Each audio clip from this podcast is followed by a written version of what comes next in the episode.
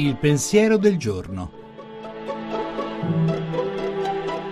In studio Nicoletta Tiliakos, redattrice del Foglio Quotidiano.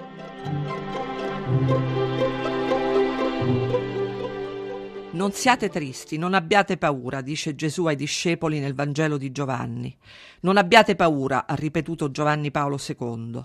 La paura a volte prende la forma del timore di esprimere idee controcorrente rispetto all'aria del tempo. Il cristiano rischia di essere accusato di non capire la modernità, di farle un'ottusa resistenza.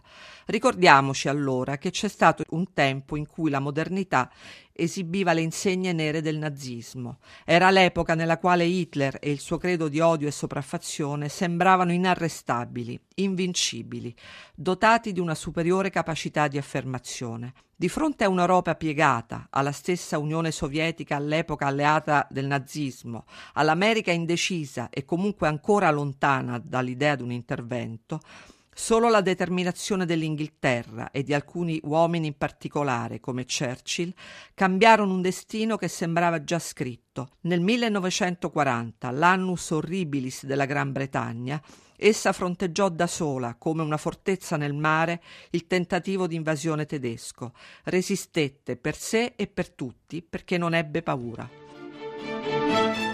La trasmissione si può riascoltare e scaricare in podcast dal sito pensierodelgiorno.rai.it.